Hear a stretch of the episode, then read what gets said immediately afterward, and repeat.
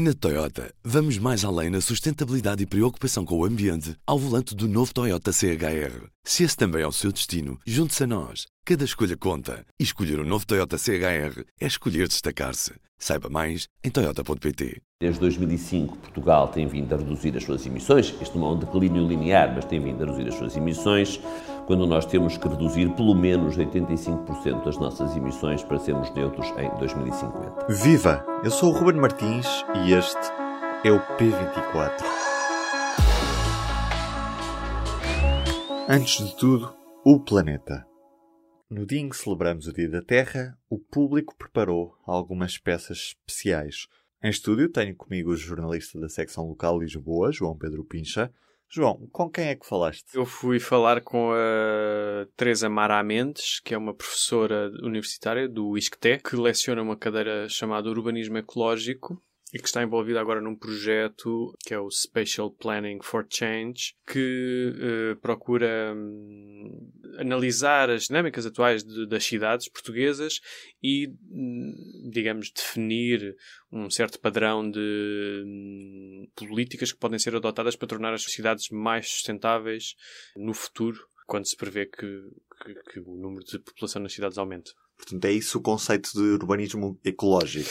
Uh, sim, eu, uh, eu fiz uma entrevista e a entrevista começa precisamente por isso, de perguntar-lhe o que é que é, afinal, o urbanismo ecológico, porque parecem dois termos muito contraditórios, ou pelo menos na nossa visão contemporânea do mundo, urbanismo e ecologia parecem coisas que estão bastante descasadas, e ela explica que, de facto, assim é. Hoje em dia, as cidades parece que se esqueceram do território físico que ocupam, que vieram ocupar terreno vago, e, ou seja, tudo, todos os prédios que construímos, todas as estradas, tudo aquilo que, que pomos em cima da, da terra tem uma consequência.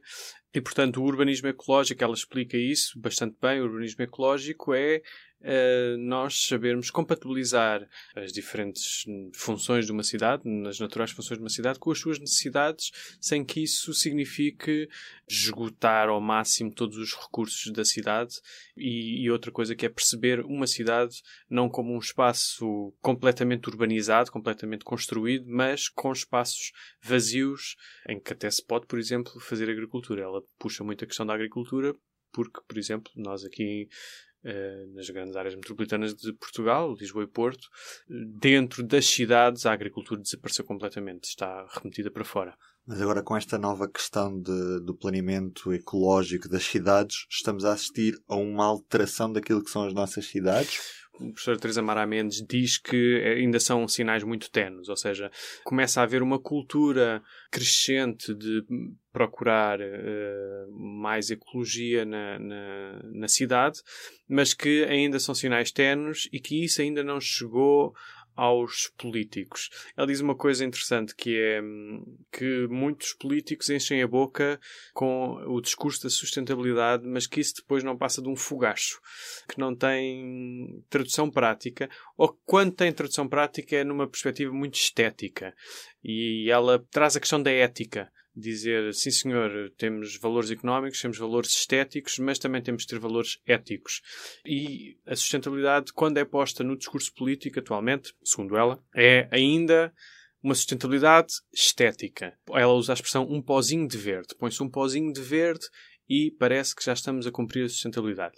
Por isso, na perspectiva da professora, ainda se estão a dar passos muito tímidos, mas mas que acredita ela que vão acabar por impor uma corrente mais, mais forte na sociedade. E temos outra proposta para hoje, no site público. O que os leitores vão poder fazer é explorar o que é que Portugal está a fazer para cumprir determinadas metas e objetivos ambientais estabelecidos para os próximos anos, essencialmente 2020 e 2030. Sou Rita Marques Costa e sou jornalista de Sociedade no Público. É uma peça um bocadinho diferente porque nós desafiamos o leitor a tentar adivinhar em que ponto é que Portugal está no cumprimento desses, desses objetivos objetivos. E em que ponto é que Portugal está? Estamos bem? Estamos mal? Como é que nós estamos? Bem, depende do, do indicador. Há alguns casos em que já estamos relativamente próximos de atingir as metas e outros em que, não, em que nem tanto.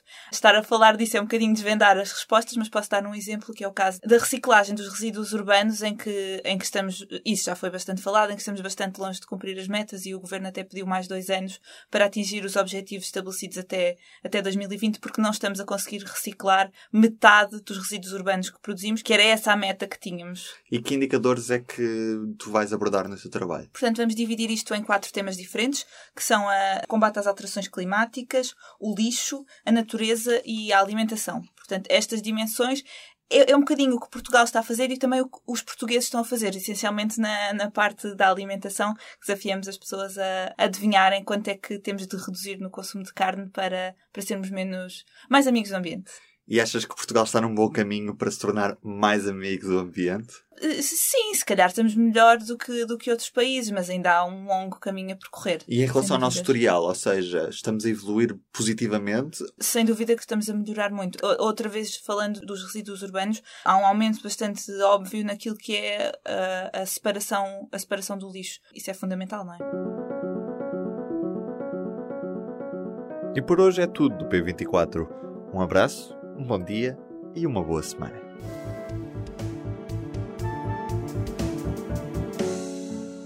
O público fica no ouvido. Na Toyota, vamos mais além na sustentabilidade e preocupação com o ambiente ao volante do novo Toyota CHR. Se esse também é o seu destino, junte-se a nós. Cada escolha conta. E escolher o um novo Toyota CHR é escolher destacar-se. Saiba mais em Toyota.pt.